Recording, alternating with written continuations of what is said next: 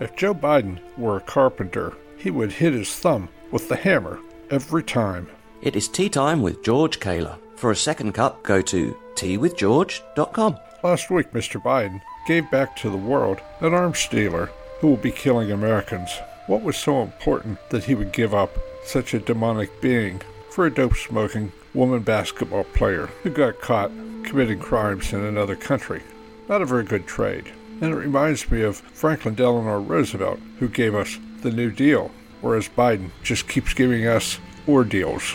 I have friends who no longer buy eggs because they're too expensive, who aren't going to be buying Christmas presents, too expensive.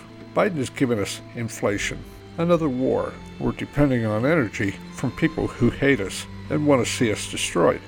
Is Biden the only one who's making horrendous trades? No, the American people made a horrendous trade when they elected Biden.